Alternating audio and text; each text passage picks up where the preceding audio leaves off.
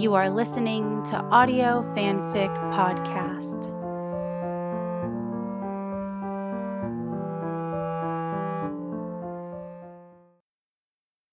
Ara by Lyra Cara on AO3. The sun lays its hands on her. It grips her gently, its palms on her shoulders, brushing slowly down over her arms, a cascade of gentle heat down her back. She lifts her face to it, eyes closed. It whispers over her eyelids, slips over her cheeks, covering the scars on her neck and chest with a golden hue that her skin hungrily absorbs. Her body changes beneath the watch of the sun it browns, shimmers, heals itself from the cold of her past. She stands at the edge of the small, private, iridescent blue infinity pool. The warm water is only as deep as her chest, and it is so clear that she can see the bright red of her toenails flickering beneath the surface. The scene before her is almost too much, and she takes a deep breath before she allows herself another glance. She grips the squared lip of the pool to steady herself, and the tumbling water splashes over the back of her hands, drifting across her knuckles and her fingers before disappearing over the side. The sun finds her ring finger. Her lashes are wet then, as salty as the endless Indian Ocean that is spread out before her. This ring is more than a symbol of love. Look at it and remember that it is your home. Here with me, now. Three days ago, he had leaned closer when he'd said it to her, his voice so low, so gravelly that she doubts anyone else could have discerned the promise he'd made to her. She'd been shaking so badly that he'd gripped her fingers, letting her process seeing her hand entrenched in his. When she had steadied, she'd given him a nearly imperceptible nod permission to continue. Slowly, carefully, he'd slipped it on her. She had almost gasped, and when she had swayed from the invisible weight of it, he had caught her forearm. She had lifted her face to his then, and the quiet peace in his intense eyes had settled her. The center stone is flanked by two infinity symbols studded in diamonds. It is far more than she needed, and despite the balanced beauty of it, it is the inscription that she wears against her skin which roots her most. I'd give you my heart. He wears a band now, too. Like hers, it is inscribed. Not if I gave you mine first. The ocean breathes and swells before it exhales, as does she. The waves roll towards her, lazy and unhurried. Some barely curl, content to just drift closer. Out here, everything is slow and warm. Even the wind doesn't put in any effort. Somehow they are in a resort villa, embedded deep in an ocean across the world from where they have suffered and survived, broken and thrived. He'd pulled a miracle out of a hat, the trip to the Maldives, a wedding gift from an old friend in Italy. For the next eight days they will live here, the waves licking around the sturdy stilts that hold them. They are at the very edge of the row of villas, completely secluded from any human company at all. It's just them and this. This ocean is not the tumultuous waters of the Atlantic. This ocean is clear around them, filled with mantas and turtles, eagle rays and oriental sweetlips. When they had arrived last night, the lights beneath their villa had illuminated a group of bright blue parrotfish, and as of this moment, a regal gray heron sits unperturbed at the other end of their deck. A hammock is stretched out there, between the planks, an invitation to nap later above the water. Her chest is too full, and the pressure comes bubbling out of her as a surprised bark of laughter, sent traveling out on the wind. God, that sound he rumbles reverently as he steps out of their room behind her. She tucks her chin into her shoulder and looks back at him, shielding her eyes. The ocean? He's formidable as he stands there, exuding strength that makes even the sea behind her seem meek. His lips lift just a little bit as he shakes his head. No, he murmurs, eyeing her as if he had not just hushed her moans against his neck thirty minutes ago. Your laugh. The sun drenched shadow of him is blurry as she presses her eyes shut. The water around her rearranges in homage as he steps into the pool with her. The sounds of his movements are muted by the ocean and the gentle lull of music that emanates from their room, the floating notes gracing them for just a moment before evaporating into the humid air. She stays facing the ocean as he aligns himself behind her. A growl escapes him as he snakes one hand around her bare stomach beneath the surface. His palms rest there, just above the line of her modest black bikini. Instead of pulling her back against him, he steps forward until the thick, hard wall of his chest presses into her back. It's her turn to moan with appreciation. She sinks into him, head instinctively dipping backwards to rest against his shoulder. She could sleep like this, held up by him and the ocean and the hope that permeates this place. They are not touched here. They are not marred or damaged. They are not burdened or weighted. Here they float. Here, they are no different from the white terns that swoop and soar around them. Here, they are not warriors. They are simply humans, their lives no less valuable than anyone else's. Her breaths are deep, full, slow. His mouth slips lazily against the hollow of her shoulder. The numbers tell our story, he'd said to her as they had stood before their families and a few friends in the small garden attached to his loft. He had been focused on her eyes, speaking only to her and God. The numbers of my badge are 6313. They add up to 13. For the number of years I was given the chance to be by your side. And your badge, 4015, which adds up to the 10 years you kept up the fight alone. His thumb had swept across the swoops of the ring he had just put on her. And the final number? Infinity. Because God knows this will never, ever end. Maybe she had fallen asleep, buffeted by the ocean and him, because when she opens her eyes, the sun seems slightly lower in the sky. The thick haze of late afternoon and the horizon feel tangible. His hand pulls her back harder, her ass swaying against him.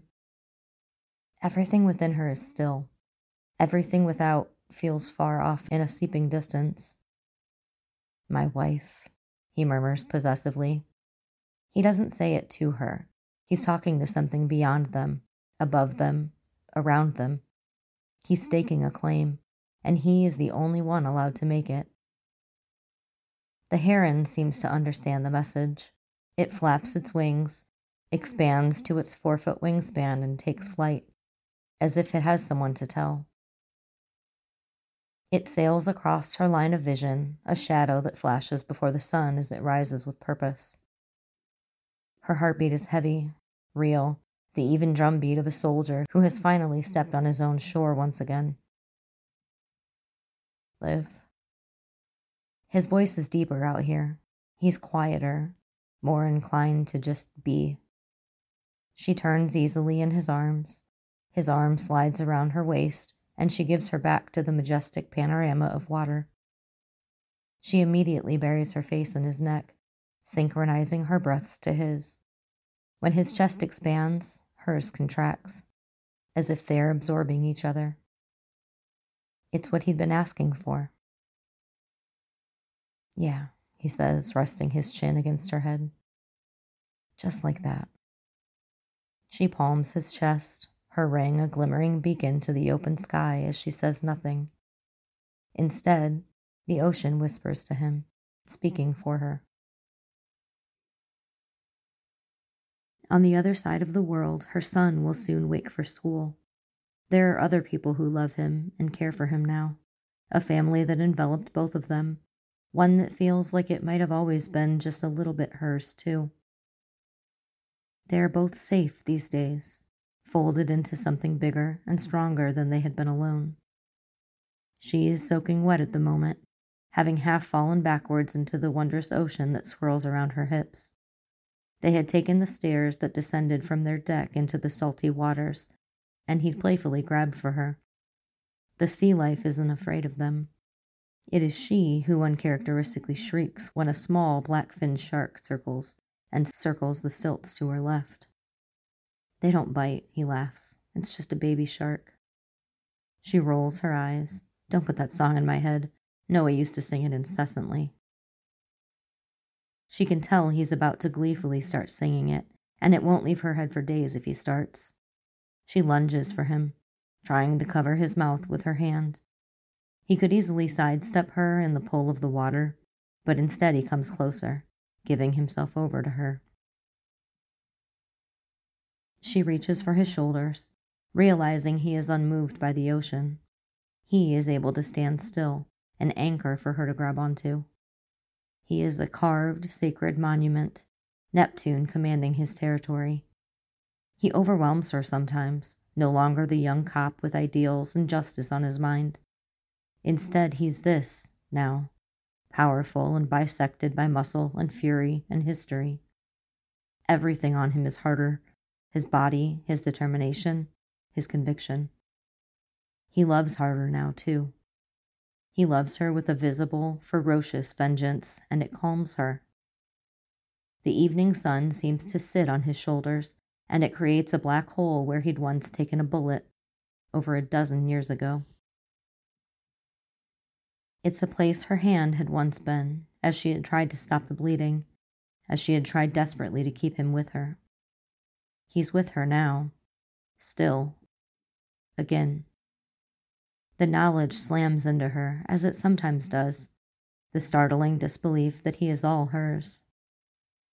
You're my husband, she gasps. His eyes darken, unsurprised by the sudden switch in her mood. He knows what happens next. She is on him then, her fingers on an old bullet wound as if she still has to heal it. Soon they are replaced by her mouth as she sucks the salt water off of his skin. She almost bites at him there, desperate for survival in an instant. Her thumb pushes into the divot of the wound as she moves her mouth upward, making a sound from deep in her throat as his mouth meets hers. They are a fervent crash, a slam of bodies in the ocean. He thrusts his hands into her wet hair, cradles her head, and his teeth hit hers as he opens his mouth to capture hers. It's rough and fast, and she can do nothing but anchor her toes in the sand beneath the surface. She is gripping his waist as he fuses his lips to hers, grunting so loud it sends shivers up her back in the heat of the coming island dusk. Despite the rush of need, the way his hand carelessly pushes her bikini top up and brazenly exposes her to the ocean as he flicks his thumb across her nipple, this isn't sexual. He does the same to her sometimes when he sees her scars. There will be no foreplay, so she pulls herself from him and turns back, heading for the stairs.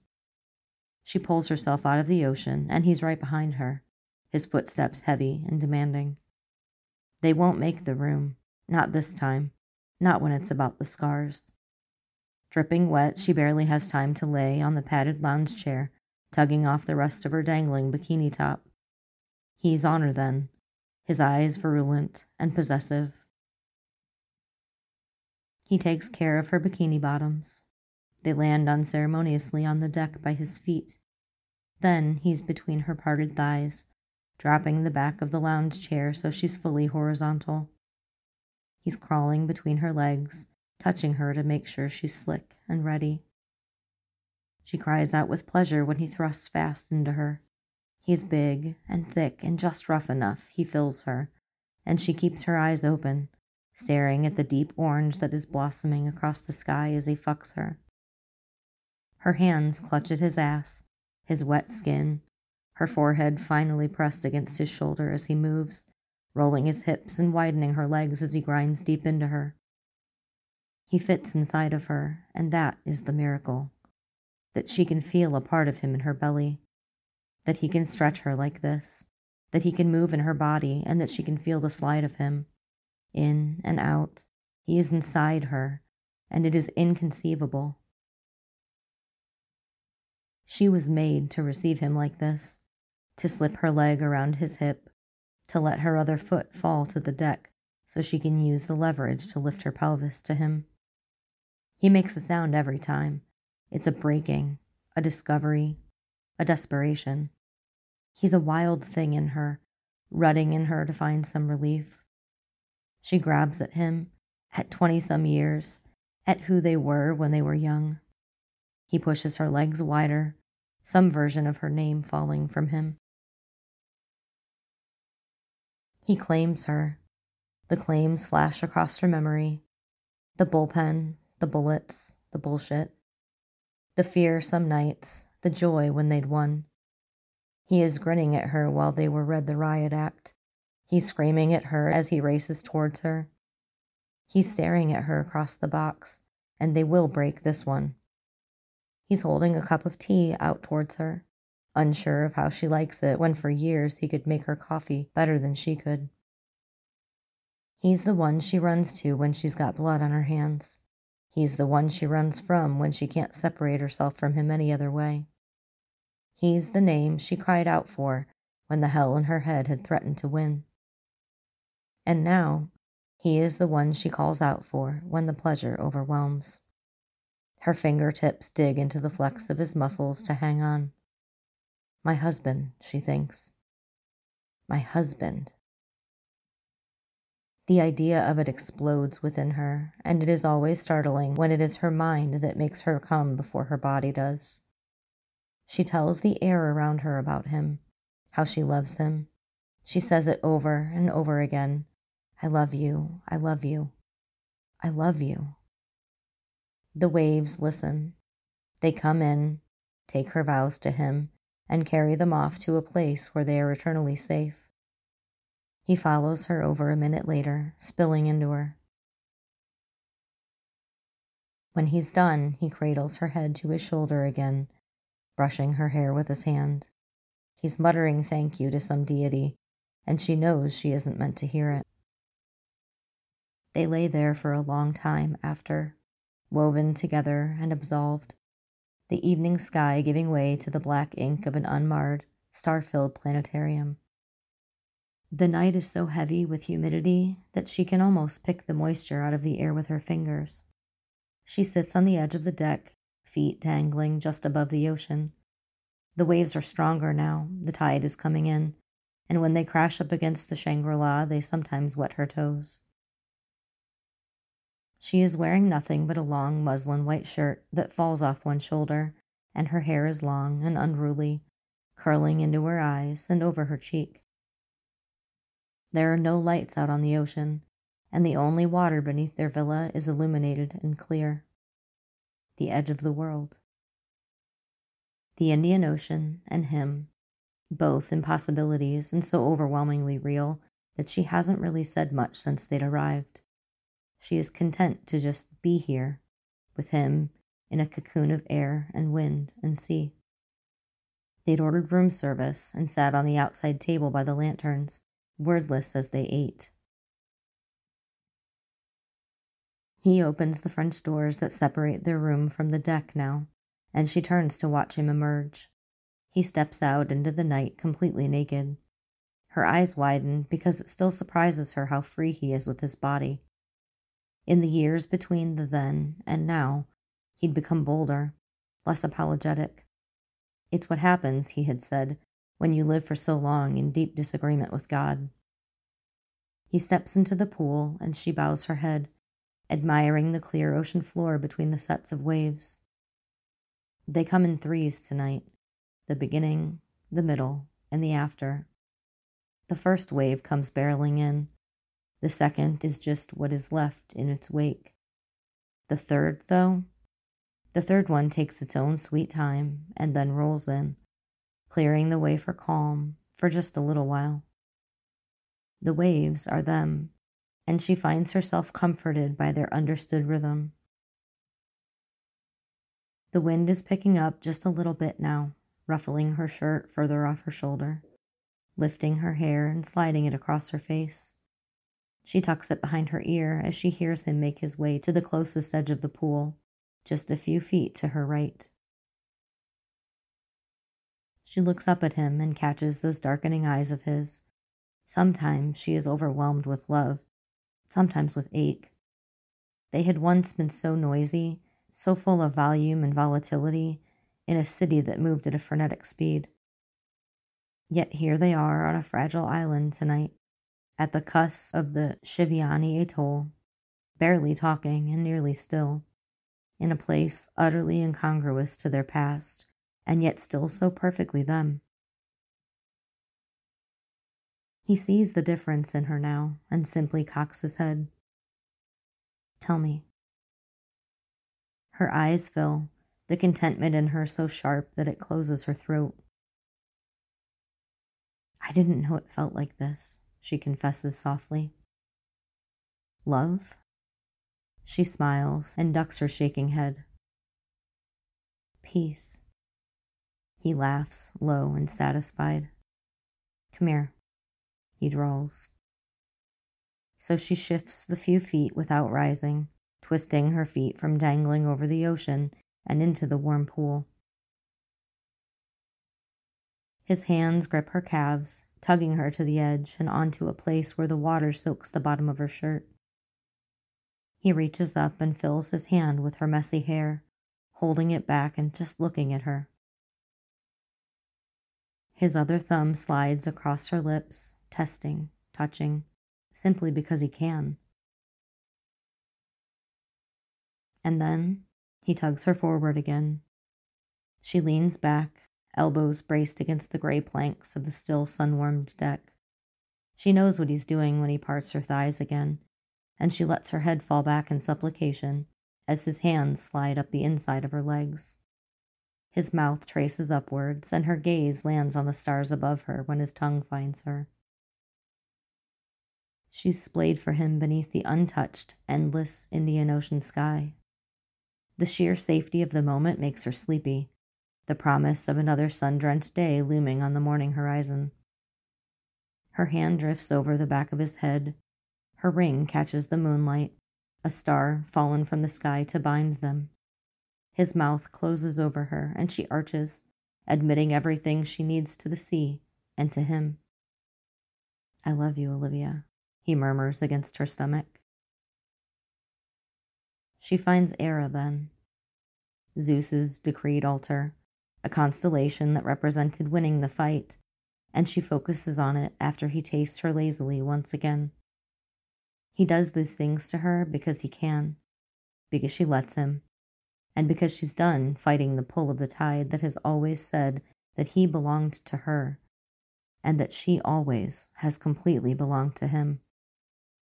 Her eyes close, and she is his wife.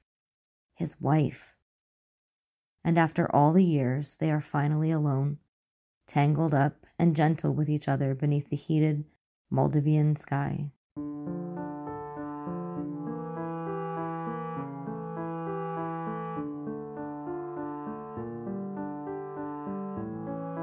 If you like this story, please follow the link to the writer's page and leave some love. Kudos, comments, or subscribe.